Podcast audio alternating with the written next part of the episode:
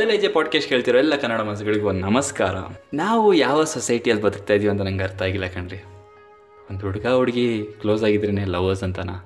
ಅಥವಾ ಅವರಿಬ್ಬರು friends with benefits ಅನ್ನೋಣ ಅಥವಾ ಅವರಿಬ್ಬರು ಒಬ್ರು ಒಬ್ರು ಮೋಸ ಮಾಡ್ತಾವ್ರೆ ಅಂತೀರಾ? ಯಾಕೆ ಈ ಥರ ಸೊಸೈಟಿ ಹೇಳುತ್ತೆ? ಅಂತ ಯೋಚನೆ ಮಾಡಿದಾಗ ಆವಾಗ ಅನ್ನಿಸ್ತು. ನಾನು ಈ ಸೊಸೈಟಿಯಲ್ಲಿ ಒಬ್ಬ ಅಂತ.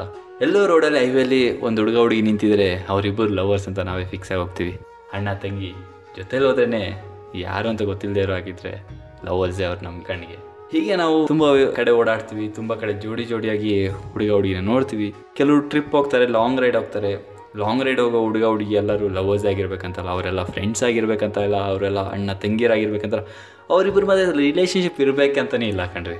ಅವರೊಂದು ಹುಡುಗ, ಇವರೊಂದು ಹುಡುಗಿ ಇಬ್ಬರು ಮನುಷ್ಯರು ಮನಸ್ಸಿದೆ ಅಷ್ಟೇ. ಈಗ ತುಂಬ ವಿಚಾರದಲ್ಲಿ ಏನಾಗುತ್ತೆ, ಒಂದು ಯಂಗ್ ಏಜಲ್ಲಿ ಒಂದು ಹುಡುಗ, ಹುಡುಗಿ ಏನೋ ಕೆಲಸ ಮಾಡ್ತಾರಂದ್ರೆ ಮೊದಲನೇ ತಡೆ ಮನೆಯಿಂದನೇ ಬರುತ್ತೆ, ಎರಡನೇ ತಡೆ ಫ್ರೆಂಡ್ಸಿಂದ ಬರುತ್ತೆ.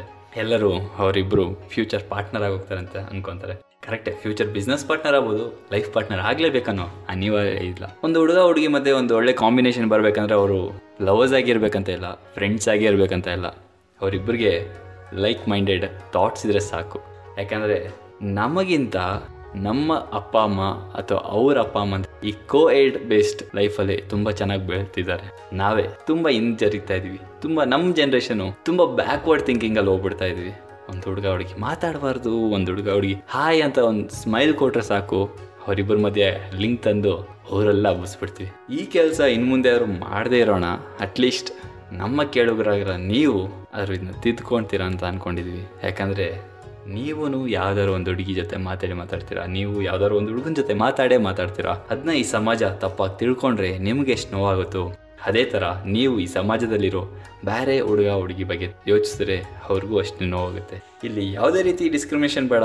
ಅಥವಾ ನಾವು ಮಾತಾಡೋ ಹುಡುಗಿರೆಲ್ಲ ನಮ್ಮ ಲವರ್ಸ್ ಆಗಿರಬೇಕಂತ ಇಲ್ಲ, ಅಥವಾ ನಮ್ಮ ಜೊತೆ ಮಾತಾಡೋ ಹುಡುಗಿರೆಲ್ಲ ಅವ್ರು ನಮ್ಮನ್ನ ಲವರ್ ಆಗಿ ಯೋಚನೆ ಮಾಡ್ಬೇಕಂತ ಏನಿಲ್ಲ. ಅವ್ರು ಲವರ್ ಆಗಿರೋದು ಬೇಡ ಫ್ರೆಂಡ್ ಆಗಿರೋದು ಬೇಡ, ಏನಾಗಿರೋದು ಬೇಡ. ಒಂದು ಈಕ್ವಲ್ ರೇಂಜಲ್ಲಿ ಇರುವಂಥ ಹ್ಯೂಮನ್ ಆಗಿ ಎಲ್ಲರೂ ಮಾತಾಡೋಣ.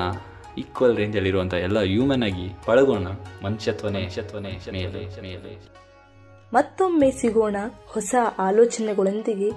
ನಿಮ್ಮ ಗುರಿ ಸಾಧನೆಯತ್ತ ಮೊದಲ ಹೆಜ್ಜೆ ಇಡೋದನ್ನ ಮರಿಬೇಡಿ. ಧನ್ಯವಾದಗಳು.